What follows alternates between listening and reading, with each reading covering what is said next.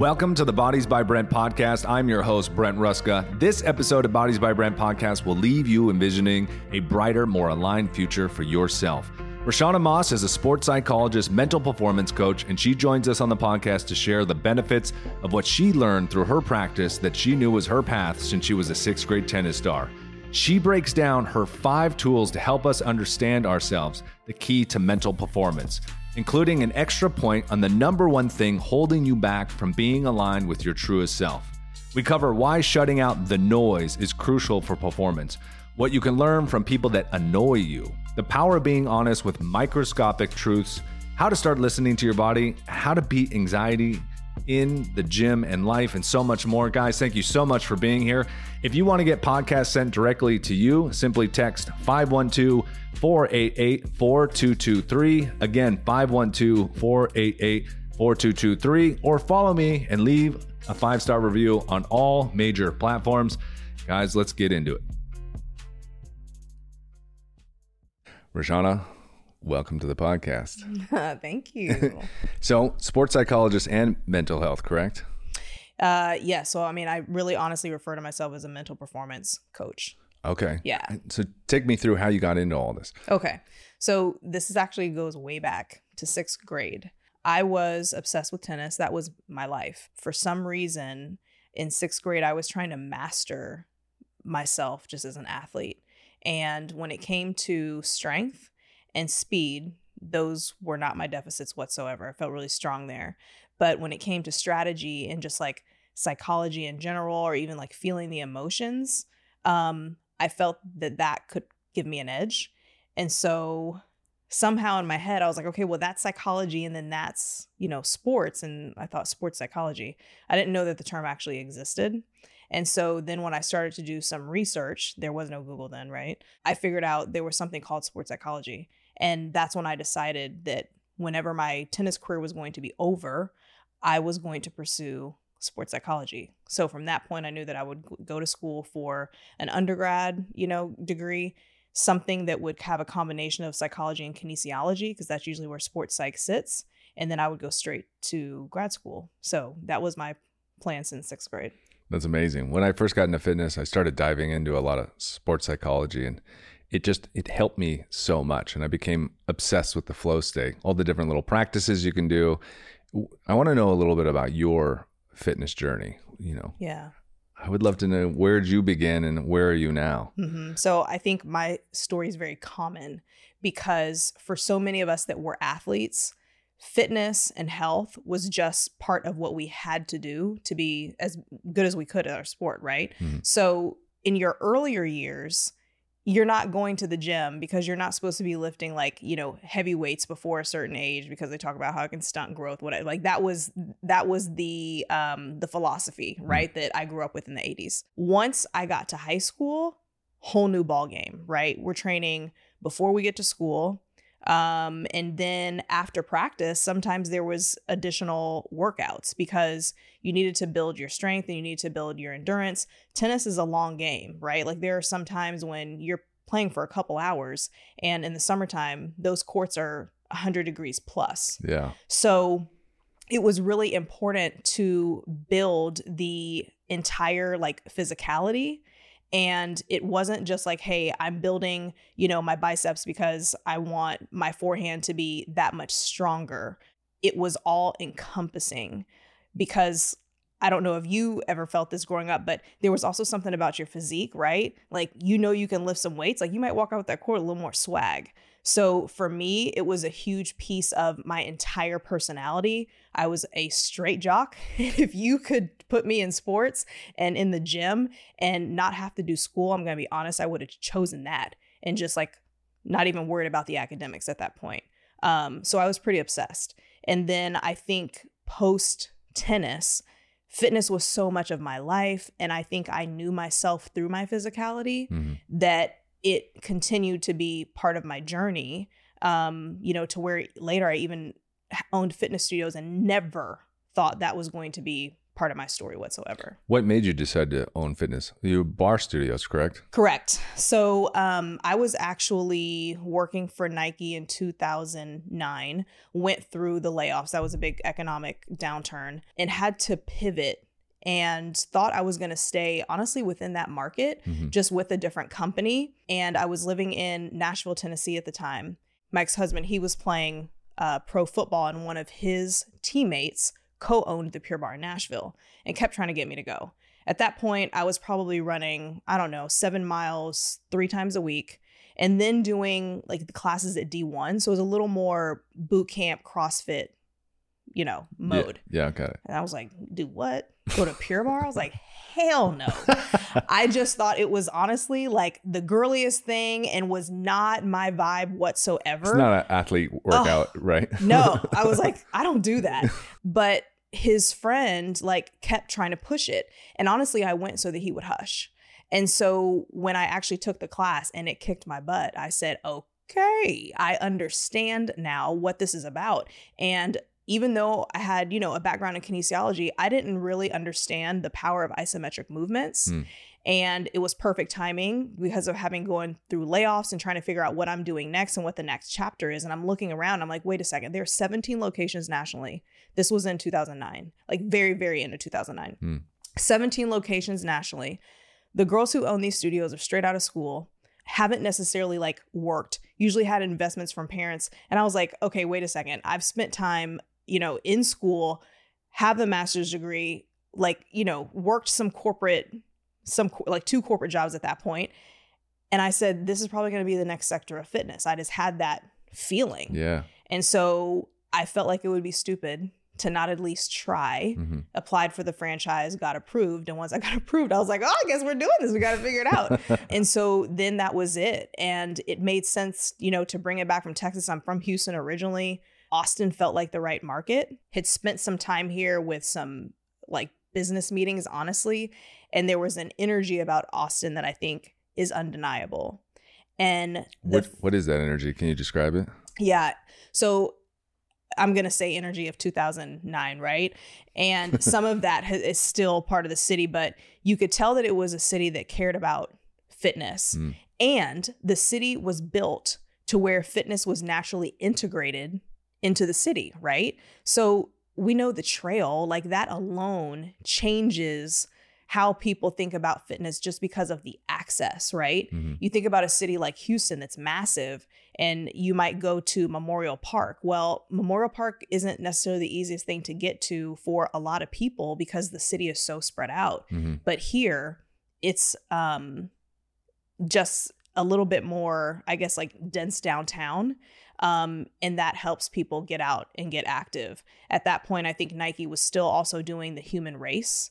And so I had associated marathons and so forth um, with Austin as well. So I just felt like it was the right place because I was seeing something different versus what I was seeing in Dallas and Houston. And there was true community around fitness. And how long do you still own those studios? I don't. I sold them in 2009 2018 and 2019. Oh wow, hmm lucky.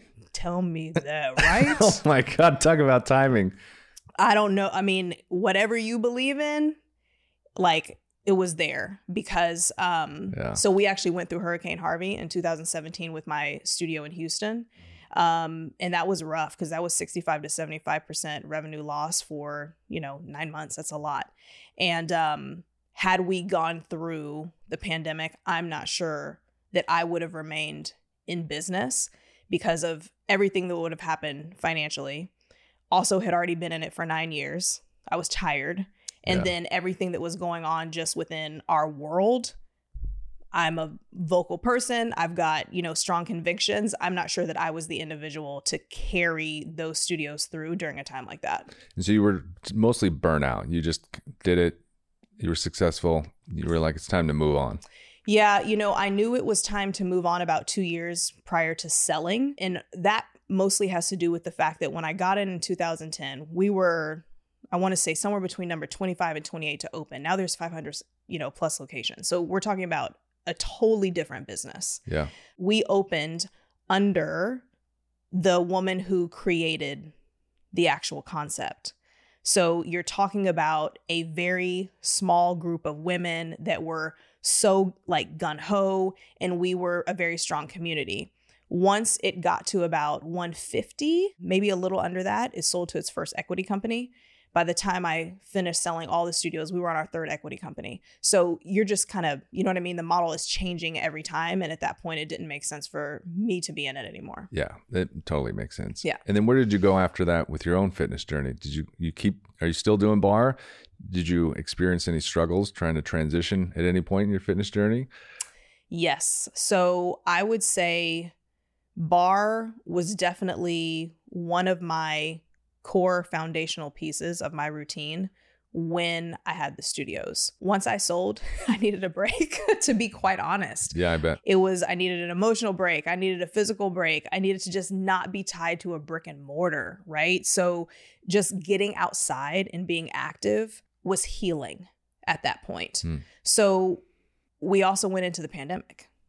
So I sure wasn't going into a studio. So I actually had taught some classes at Equinox for a little bit. My grandfather was very sick at the beginning of the pandemic. He ended up passing, but because I was spending so much time with the family, I couldn't take any risk of going into a fitness studio Yeah. because he was on a deathbed. So I got very into working out at home and I'm an I call myself an extroverted introvert. Like I process 100% like on my own and I love working out alone. So I do too. right? yeah. So a garage gym is a haven. right? Yeah. It's just like you can teach yourself and you can play your own music and you can still push yourself. I mean, I think that's a blessing when you can do that, right? Yeah. So I ordered like a barre apparatus that would go on the door just because with barre, if you put your hand on something to do the positions, that helps. Hmm. But if you really want to get into, let's say, position, positions like chair, where you're putting a lot more load on, you know, the quads and hamstrings, you need something to pull off of. And so I found that, ordered it. It was great. Had so much choreography in my head from nine years anyway, playlist ready to go, like, you know, and then other than that, I would um, run the trail and then I would do yoga at home too. So that became my routine. It is definitely still my routine. hmm I'll do classes here and there, but working out alone has actually become my sanctuary in a lot of ways right now. That's awesome. hmm Now, you were burnout. For people that are burnout or even just beginning to work out, and it seems like this overwhelming task, Yeah. you know, what are tips you have for creating momentum to get back in the gym? Yes. And I relate to that because I went through it. And I would say the other thing is with that transition, my, transition, my body changed. So when you go from teaching barre classes and you're standing up and you're being active to now going into a job where like you're on Zooms and you're sitting, talk about like lower back and glutes kind of saying, Excuse me, what's going on? Right. And there was a lot of pain that came with that. So I did have to figure out how do I become active again? Because with pain for about a month or so, I couldn't work out. Yeah. And um, there's definitely a physical ego that I had to get over. I think that haunts you as a former athlete because you have high expectations of what you can do and how you can perform physically. Um, age plays another part, right? But my thing was start small and give your body a voice versus telling your body what to do. Sometimes doing the reverse can help just get into it. And for me, because there was pain, I needed to start with yoga. hmm But I have a very similar experience. I was Mhm. just so burnt out from lifting weights. yep, And I was just telling my body what to do all the time. And finally taking that approach of like, let's see what it wants to do. And that was a complete 180 shift, like, listen to what my body wants to do. And that same thing started with uh-huh. yoga. yes. It was just like, let's just begin to feel good again. 100%. Yeah. So you started with yoga. Yep, started with yoga. It was still difficult to get over that, you know, fitness or movement ego. I should be doing more. I I'm- 100%. I'm not burning I- I- I'm not training hard. What's going on? Exactly. Right. But what it showed me was that it was essential to my foundation. So all the other stuff that I wanted to do, guess what? Can't do it until you get your yoga in because unless you're stretched out, unless your hips are open, because that's where I'll hold a lot, right? Mhm. I cannot maintain my fitness routine. And the other thing is that where there was um energetic release that would happen with yoga. Mm. Just the breathing alone, right? But like opening your chakras. Everything about yoga brought me back to the basics, to connect to my body, give my body a voice. Um and then I had to be okay also with changing my routine. So I calendar block quite a bit, Mhm. which includes putting my workouts in. A lot of those workouts get canceled. You know why? Because my body says that's not working. And I have to be okay with taking it off the schedule and knowing that I was giving my body a voice. What do you think about, you know, there's the David Goggins of the world and the like, just train your ass off and don't care about pain, you know. And I have more of an approach that you're speaking on is listening to your body. But there's a balance, right? There's a being too soft on yourself and then there's a being too hard on yourself. How do you find that balance? You know, how do you know it's okay to cancel on certain things? How do you figure that out for yourself? So this is one of those topics of when it comes to like performance that I'm very passionate about Mhm. because there is such thing as overperformance. And most people are going to say, yeah, but if you're successful and you're making money and like you're getting the body you want and so forth, like that's the ultimate performance. And I actually disagree. Is that part of it? Or are those indicators of great performance? Yes. But an Olympic athlete, that's their job. That's how you make a living and that's what you're going for, right? But for someone who is not an athlete and your main job is to let's say, you know, take care of your kids or to perform as an executive, you got to know where your priorities are. And one thing that can happen when you push too far is that your body will come in and say, Excuse me, we're shutting down. And when you shut down, what happens? No longer can you perform your priorities. And so when it comes to that balance that you're talking about, the priorities and your goals in life, we have to center our performance around that. And if you do push to the point that things break down, it's completely counterproductive. Yeah, you got to figure out how to honor your body. That's going to keep more momentum going longer. Yeah, and I respect the people. Like, I think there does need to be a voice about, you know, that says, you know, keep going, push through the pain, etc. That is very relevant because we can very easily let like the mind bugs in and kind of like succumb to our depression, our anxieties, our fears, when in reality, if we push through, we would prove ourselves to ourselves. So that voice is very relevant. But then there's also, like I said, that point where if you overperform, you lose your productivity. Yeah.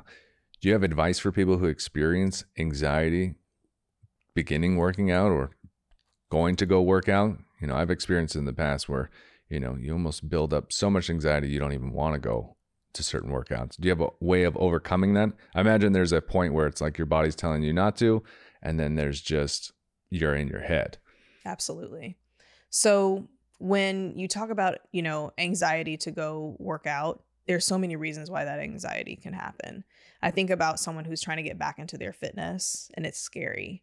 Or let's even say post pandemic, someone gained like 15, 20 pounds and now they're supposed to go into the gym and the people that they, you know, were used to seeing before um, aren't used to seeing them Yeah. with that extra weight, Or right? Post pregnancy or yeah, post athlete, Yes. you're out of shape for a while. You're like, I can't show my face. Exactly. You know, and at Pure Barre, that was a really cool experience because it was a group of women. So it was like, yeah, between hormones, babies, whatever, this is part of the norm.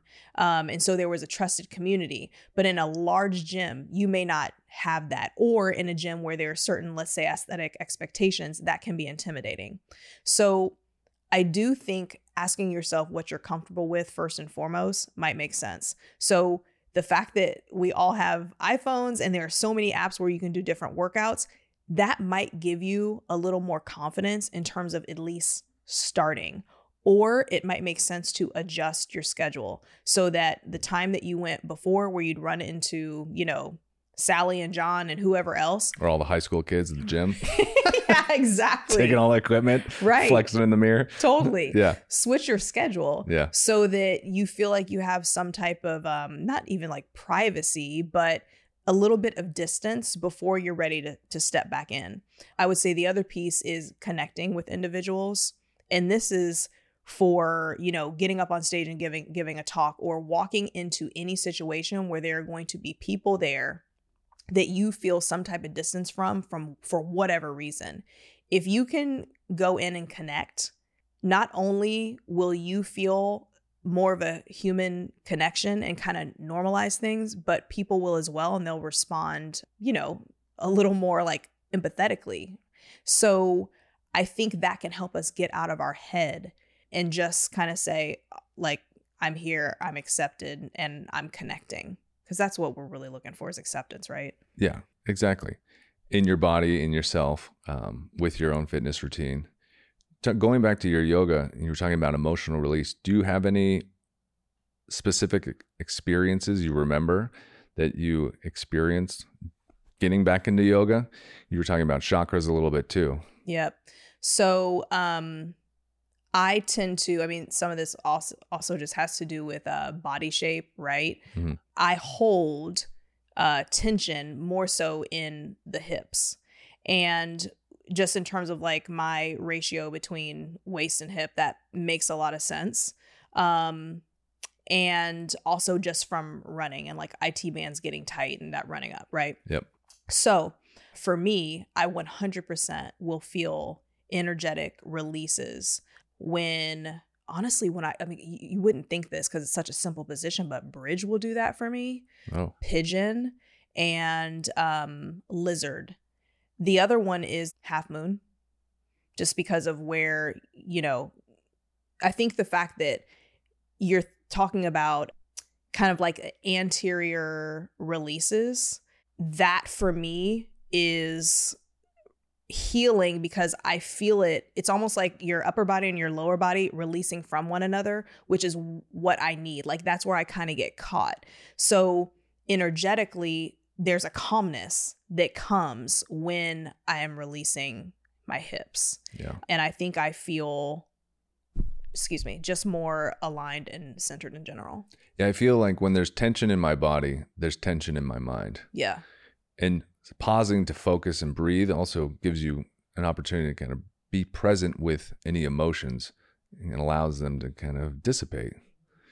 So I want to take the tools that you use with, you know, your high level athletes and your executives, but I want to apply them to the everyday individual so that they can get the most out of their fitness results. So, where do you begin when you have an athlete or an executive that come to you with goals, or what would be other reasons they would come to you? So for one-on-one situations, I first and foremost, well, I want to know who you are, Mhm. right? I don't want to know the performative version of you.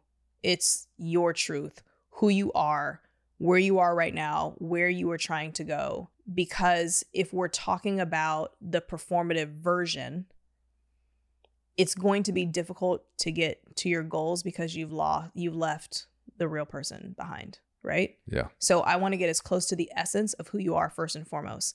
So for anyone, for yourself, what that comes down to is really being honest with yourself, kind of poking holes in how you show up for yourself and understanding that we all have areas of growth and that never really ends, right?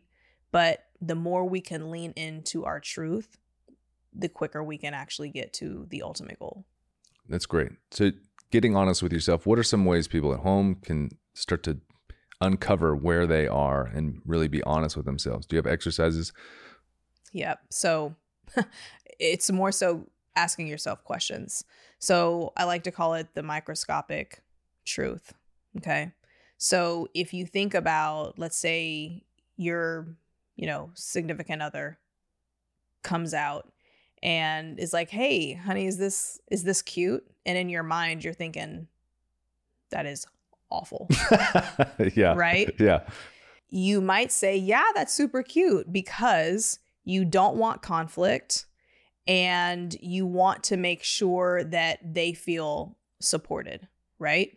Now, I'm not saying that you need to respond and say that's awful because there's also emotional intelligence that tells you that, you know, you can filter a little bit of what you say, right? But if you would say, you know what, I actually um, think it doesn't like compliment you as much as X or whatever it may be, um, you're just being more honest.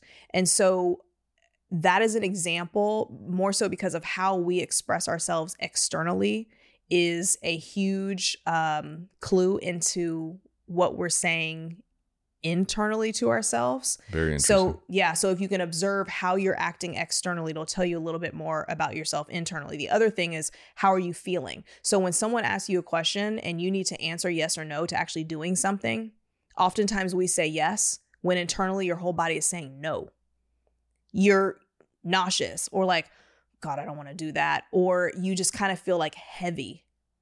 You ignore it because in your mind, it's like, I should show up. I should do, do this. But you're burnout, you don't have time, and you have no interest in being around those individuals, right? So, listening to the energy of your body is probably the most important tool when it comes to listening to yourself. And the more you can be honest about what you do want to do and you don't want to do, you're going to give yourself more and more of a voice. Um, and so, let's say you did say no, it might cause a little bit of conflict just because um, the person asking you may want you to say yes. But by saying no, you now are clear with them in terms of what you have time for, what your boundaries are, Hmm. and then you've given that voice to yourself. So now that time that you're not spending on whatever it is that they asked you to do, you can now nourish yourself and spend time on the things that you need to do, which could be a different task or it could just be time to recoup. Wow. I really love that. And what do you think about creating time to work out? You know, a lot of people will say to me, I just don't have time to work out. How do you help individuals manage time or find space to train? So I'm glad you bring up time because time is my second thing. So like when you were asking about, you know, different tools to help, Yeah. time is my second one, right? We all have 24 hours in a day. It doesn't matter who you are, what you're doing in life, it's 24 hours. And so how do you use that time effectively to get where you're trying to go? So for those who are trying to fit in their workout, um looking ahead at your schedule I think is a great tool because you're being proactive to take ownership over your time. Right now, we'll say, Oh, I've got this work to do and this work to do because I need, you know, I've got this deadline. Okay, yes, of course, deadlines are a real thing. But we are agreeing to take a job, we are agreeing to produce. That doesn't mean that your boss dictates your time. You do. So if you can look at your calendar ahead of time and say, okay, from six to seven, this is a really great time for me because if I get my workout in in the morning, um, it sets me on a completely different path just because like I feel good. Um, and I also, you know, have got some adrenaline going. Um, and I can take over the day with a different mindset. It's important for you to treat that time with the same amount of importance as you do your job.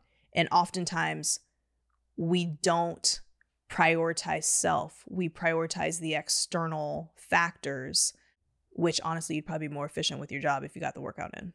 Yeah. t- nurture yourself first. Of course. I mean, it's it's so it's okay. It's so cliche. Put the mask on yourself before others. Like I can't wait until more analogies like come out, just because that one's overused. But at the Yeah. same time, it's true. Yeah, And when you really start to exercise that, you can feel a difference. So get proactive about your calendars. If people, if you're in a company where people can drop meetings on your calendar, block your personal stuff out. Yeah, I love that. Yeah, you come first. Yep. Schedule your workouts first. So self awareness, scheduling things out. What other tools are very helpful? I have three more. yeah, lay me. Okay, so Five tools. Let's go. okay so then the next one um, is how you showing up externally okay so before when i was talking about those conversations where your mind will say one thing but then you do another how we show up externally is a huge deal and a lot of times we're walking around with these dilemmas where we're feeling one thing um, but then we're acting another way and with those dilemmas What's an example? Okay.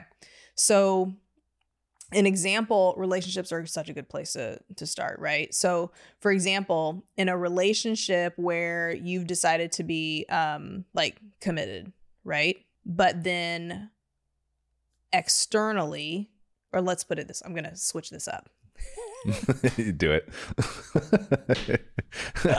Rewind. okay, let's start over. Okay, so um, a good example in terms of those dilemmas, like relationships are a good place to start, is that internally, you may feel that there's someone in your life who is special, but you're not ready to commit. But you also don't want to lose the individual. So what do you do? You end up committing. But then you end up in situations where it's difficult to commit. Yeah. And so you're constantly ending up in this dilemma where you know you're not ready, but because it, you know, looks good to commit and whatever else, and you kind of like hide what's going on um, outside of that relationship, that's a perfect example. Um, and what that comes down to is like, we are feeling one thing but doing another because that's what we think we should be doing rather than leaning into our truth fully and saying what life would be like if oh we we didn't commit and maybe meet that person later and it really work out because you're both ready for it or you meet someone else that can fully um, embrace the person that you develop into a year or two from then so I just think that when it comes to these dilemmas, and, and that happens like in work too, right? Um, where sometimes we take on, you know, these jobs that we don't really love. Um, and it almost is like, you know, nails on a chalkboard every day just because you don't enjoy what you do. Um, but internally, your voice and your soul is telling you that you're supposed to be doing something completely different but the you know the fear you don't want to jump out there so if you can align with what your voice and your soul is telling you internally that is when the real magic happens but we have a lot of fear in terms of how we show up externally because that's where the judgment is of what people think um, and a lot of the supposed to's and a lot of the shoulds in life um, and those do not serve us well How do you help people work through the shoulds? so when it comes to the shoulds, again, it's questions, right? When you allow people to kind of like talk and or even ask them, you know, like tell me about your job um and, you know, what is your experience with your colleagues and with your work? Do you love your work? What does it bring up for you? Like they'll start to say certain things that will reveal their truth. And if someone lights up and their goals are aligned with where they are now, and it's kind of like a step in that direction, then they're probably pretty aligned, right?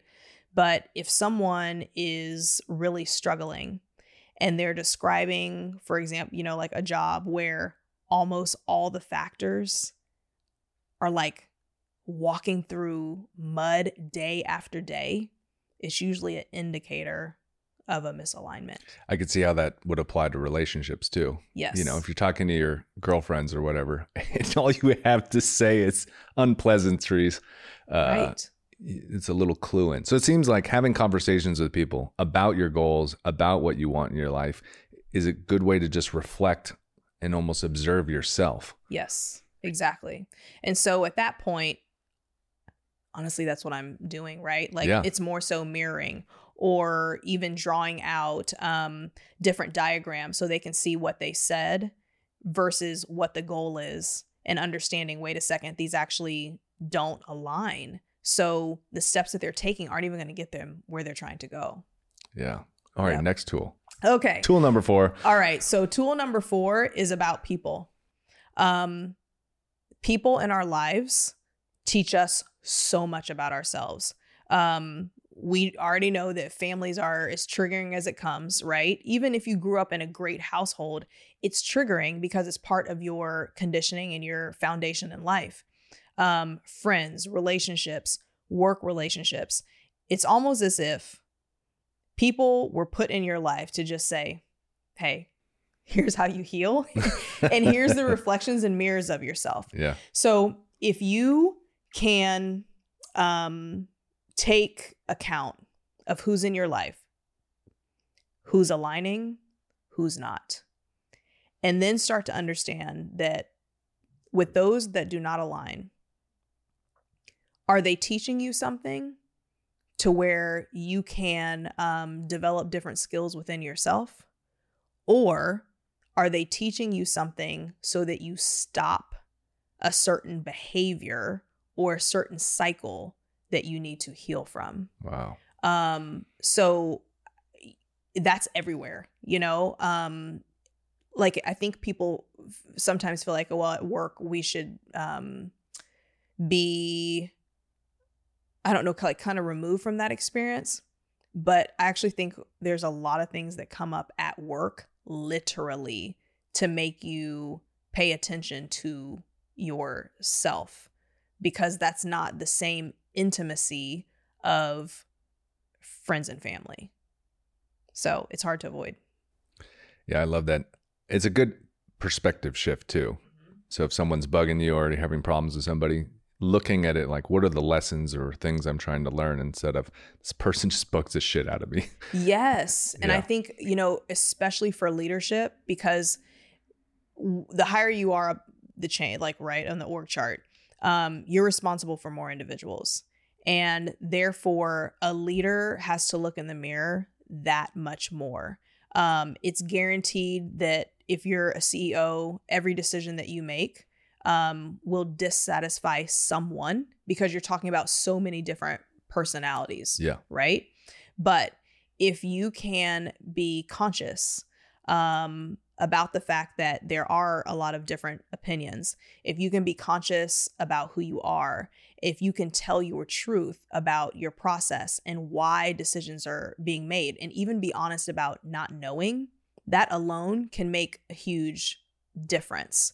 And too often, in job situations we're there to prove ourselves because we've got a performance goal our performance um, you know review coming up in six months and then that determines how we're going to get paid right and um, learning how to show up within the people business and as you know a teammate that can take care of a lot of your performance goals but again our ego and our fear comes in and will prevent us from that I love that. And then tool number five.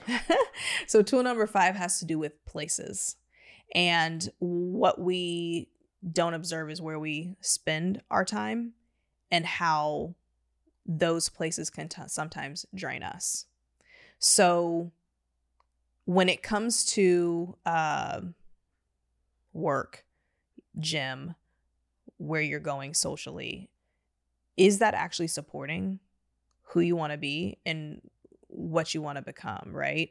Um especially like in our 20s, if you think about all the places that you spend time that are not serving you, and I'm not saying that doesn't mean you can't like go out to bars and have a good time with friends, but different communities have different morals and values and um, a different vibe. And too often we will get into places that will really bring us out of what we're meant to become. And if you are not thriving and you are putting on a mask in order to be a part of that, you know, community or that place, it is not meant for you. And I think too often we'll just kind of default to different places um, versus bringing a conscious awareness to where we're spending our time. It sounds like the common theme is finding alignment within yourself, within the people around you, within your environment. And the more you can do that, the more it seems like things flow. So, what happens when you're not in alignment with these things? What do you see usually happen in an individual? Yeah. So I think it's pretty easy um, to get out of alignment. Um, because It's a lot of self awareness. Yes, a lot. absolutely. Yeah. Right. Um, and there's so much stimuli. Um, even if you think about your phone, my gosh, right? Just the amount of information that's flooding in on a daily basis is insane. Yeah. So, um, I believe that we should all kind of have our go-to checklist. Um, for me, something like you know yoga, um, quiet time, meditation. Um, honestly, it could be time outside too if it's not 110 degrees.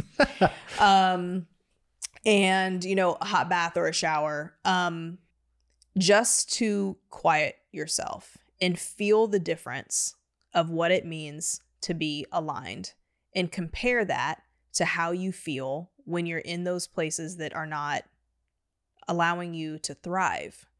Um, you can feel the energetic difference. When you're aligned, you're more likely to feel calm, peaceful, um, mental clarity. Oftentimes, that's where inspiration is. Hmm. And you might even have some excitement, but it may not be like the hyper, like manic excitement, uh, but more so of a balanced.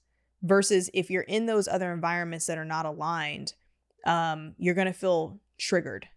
And so there might be like some low key anxiety, which sometimes low key anxiety can come out as like some hyperness because it's, you know, it's like that, that rev feeling.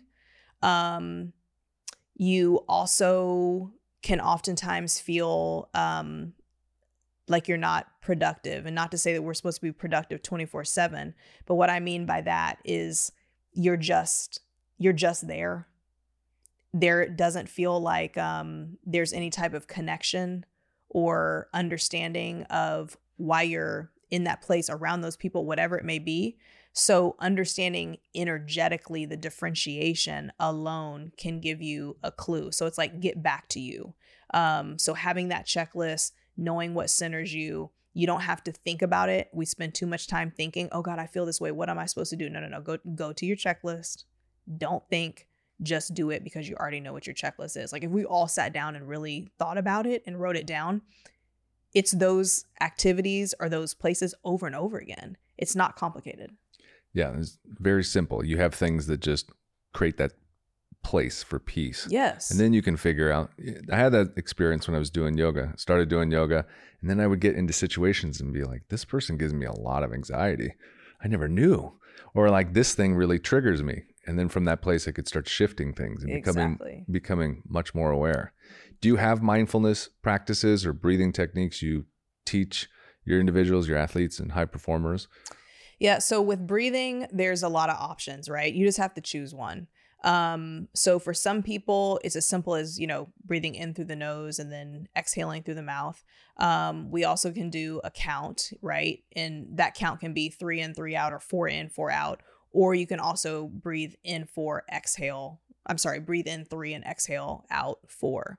Um, I also love to do the hold at the top of the breath with the hold at the top of the breath, you also can tense the body, like tense the fist, curl your toes up, and try to literally get as tense as possible. That can oftentimes help with um, anxiety or even frustration. With frustration, you'd be like, yeah, but why you want to tense up when you're frustrated, right? But if you lean into the frustration and take your body there where you're like, I'm even more frustrated, right? And just like tense up, Like have a temper temper tantrum if you're pissed. right? But through your breath, Yeah. your body will actually reset because it'll kind of be like, oh, wait a second. Too much. this is too much, right? But but that you know tensing and then the release of it Mm. gives your body the clue. So it's almost like a simulation that you're doing. Um, but that's one of my favorite ones. Um, and then I also think that visual visualization is very very powerful. Yeah, I love I love visualization. I'd love to get into like the details of how you help people even begin to program or ride out or you know what are your techniques for visualization? Yep. So visualization is one of those things where we kind of have to start where the person is and what are they already conscious of and what can they tap into. So for some people, um, visualization might be, um, let's take baseball for example, right? Um, if an outfielder is focused on the hit, right? And they describe, you know, so much noise and um, you know, their eyes going to the right, to the left is okay, what you're telling me is that you're focused on the hit, but not you think you're focused on the hit, but you're not. Hmm. Because when you're focused on the hit, where should your eyes be?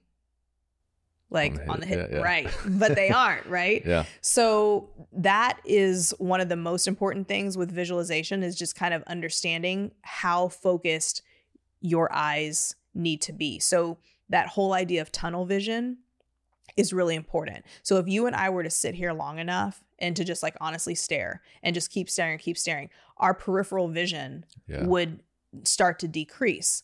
And that's what tunnel vision is. And it actually works. So I've walked athletes through that before. And um, to help them get there, we'll do a repeat exercise where I would say, How are you? Then the other person, How are you? How are you? Until the uh, the leader changes it and says, like, I'm fine. The other person say, I'm fine. And you just stay on that loop. Wow. But what it does is it closes your peripheral vision. And so as an athlete, um, you know, yes, you need your peripheral vision because you have to see, you know, the entire field or the entire court, but your focus is still on the play. And that play is oftentimes dictated by where the ball is, right? But then there are other players that you would need to be aware of. But if your peripheral vision is all the way up in the stands, fans don't have anything to do with it, right? Exactly. So, um, so that is first and foremost with visualization is them seeing it, and that's why it's called visualization, right? Why is that? Why is visualization so helpful? Like on a physiological level. Of course, because on a physiological level, when you this is like dreaming. You know, when you wake up and you're like, was that a dream or did I just live that? You Mhm. know, it's because your entire body sensed it. And so when you allow yourself to see the game, the match, and you're seeing yourself succeed, you're seeing where your teammates are and all of it, you are giving your body the opportunity to actually practice it. So, yes, people go to practice, you know, weeks before the game to get ready for it. That is also part of getting yourself prepared. But if you visualize it, you are actually going to recruit, you know, similar brainwaves Hmm. that you do when you're actually performing. Um, and so that's giving yourself in so many ways like um, a stage to see yourself perform um and also the belief because you've seen it so often it's almost like you know for if a entrepreneur creates their business plan they're more likely to succeed because they created the business plan. That's the vision. They mapped it out. They know what it looks like. It doesn't mean they look at the business plan every day. Most of us put it away right? But you create it so it becomes part of your subconscious That makes sense. Yeah. And same plays, uh, I feel like applies to when you're working out, like visualizing the lift, visualizing the muscles you're working, visualizing how you're going to look instead of focusing all the things that you're not currently. mm-hmm. You know, you're almost pulling your energy into that direction. Yeah, and I think you're increasing that mind body connection significantly, right? I think if you can tap into more senses, that helps as well. Mhm. Um, so, for example, um, this week with one of the athletes who happens to be a baseball player, um, we were talking about how he feels on the field. He was like, I just didn't hear anything. And I was like, yes, that's key because you shut out the noise. It just became white noise um, versus hearing the details of what the fans might, you know, be saying or general noise from a car passing by. Um, that also is like tunnel hearing because your ears are queued up for game specific cues and information.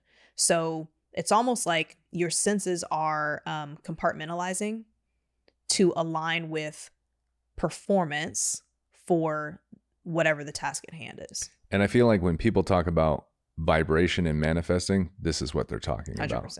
when you're when you're tuning your vibration you're you're just thinking and visualizing the thing, so you're only seeing that which you are going towards not which you do not want to go towards right you're creating the outcome in your mind whether you know it or not Right. i feel like this is leading into flow state because Okay. i feel Yeah. like the more you visualize you're starting to get that you know you're not hearing anything talk to me about flow state are there ways people before workouts i used to be obsessed with trying to get into flow state in my mm-hmm. workouts because you'd have these peak experiences you're like this is amazing it's blissful it's just it's Yeah. incredible Okay. Do you feel a little more flow state right now? yeah You do, right? Yeah. Okay. So you interview people all the time. Um, you know this setup and you know the eye contact and the conversation. Then eventually you get into a space where like it's clicking, right? And then we talked about it. And we talked about the fact that like visually, right, you'll start to get more of the tunnel vision just click in. So you'll start to feel it. And then your body just kind of relaxes. The sensations kind of go away, Yeah. right? Like you're probably not that um, aware of being like thirsty or an itch or anything. You can just focus, right? So it's the same thing. Um, I think that when you are going to go work out, there might be those voices of, I don't feel like doing this. I'm hungry, like whatever it may be yeah i need to go and watch that netflix show exactly. But if you can close your eyes, imagine yourself in the gym.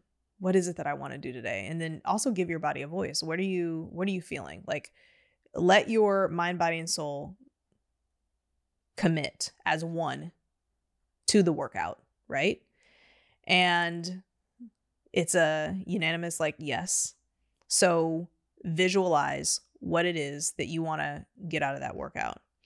Okay. So, um, if you're going to kind of like go in, go to the stretch pad first, um, you know what your playlist is going to be. Maybe you want to play some Drake today, right? Um, and then from there, knowing what machines, what exercises that you're interested in, and what the goal is can set you up to kind of honestly flow through the workout because you've already visualized what it is that you're going to do. You've already visualized feeling good. You've already visualized yourself doing it with success. Um, and so that will allow you to kind of like walk in and just allow your body to to truly flow through it. That's great. A big recommendation I always make clients when they're working out on their own is make sure you write down everything, at least all your work sets. And if you write that all down, and when you get on your machine to warm up, I, that's your transition from life into gym. And that's where you can make that mental shift. And then review your last workout, and you're literally going to visualize what you're going to do. So when you hit the gym floor, you just do it. You're not sitting there trying to, because every moment you got to sit there and think, you're going to lose your energy, right? So if you can just, as you're warming up, your heart rate and your brain focused, you're in that flow state, you know, you're seeing what you're going to do, you've run through it, you're just going to go perform. hmm You know that applies to I think instructors too. Really? Um, oh yes, especially with like class instructors because you know your playlist and you also know like the choreography or the exercises and you need to know that before you go into the class. So a lot of times an instructor is thinking about that um, and visualizing what the class is going to look like. And so when they're actually teaching the class itself, that is a manifestation of their visualization. And all they're doing at that point is they're present, they're bringing the energy, right? That's so awesome. Yeah. What is one more big tool or technique you use to help people become successful in their sports? Let me think of one more. See, I came in with five, but you're asking me for a sixth. I want like that that one you just you pull out for that stubborn individual. oh, so are we talking about stubborn person? yeah. Okay. All right. So Dragging Man. dragging their heels. dragging their heels. The question then would be is this getting you where you're trying to go? Or where is this going to get you? So when you're you're feeling a lot of resistance, you know, and you're trying to push yourself to do this thing. Yeah. Is this giving you the results that you want? Um what's the common denominator? You. right? And we all do it. We're all stubborn. We all have these cycles that we repeat. Um, but if someone has come to me for help, at that point, it is my job to support and um, to shed light gently to how much they have inside of them to accomplish their ultimate goals. Just bringing out more of them. Yes, 100%. And you know this, like when you, every time you prove yourself to yourself, your confidence increases. You're more likely to go after that next step or that next chapter because you have past evidence that says you can do it. So we're trying to increase past evidence as much as possible.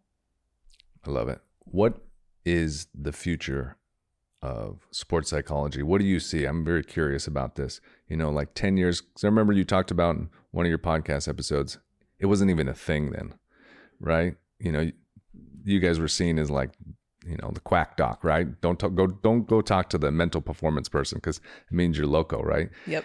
Where do you see it in 10 years? Yeah. So we are still in a bit of the stigma. To Really? be quite 100%. The more alpha the sport, still a quack. Wow. For sure. wow. Absolutely. So I do think that with everything that's happened in the last two years, right? Mental, uh, mental performance, mental awareness, all of it is more normalized and accepted. In 10 years, I do think that it will be an intricate part of our world on the corporate side, probably even more so than the athletic side. Um, and then on the sports side, I would see it opening up to where I'm going to take football for example. If 2% of NFL um, pursues some type of mental performance, I would assume that in 10 years that would go to closer to 30%. That's great. Yeah. That's really great. I'm excited for all that. Yeah. Rashana, thank you so much for being here. Give us a shout out. Where can we find you? How do we connect with you? How can we work with you? Thank you. Yeah. Um, it was great being here. So I would say that the easiest way to get in touch um, is either going to modernmuse.com um, or on Instagram, Rashana Moss, um, you know, DMing, whatever it may be. That's the easiest way um, to send a note and we can definitely reach out and see what it is that you're looking to accomplish. I love it. Rashana, thanks so much for being here. Oh, thank you for having me. You're super welcome. Thanks.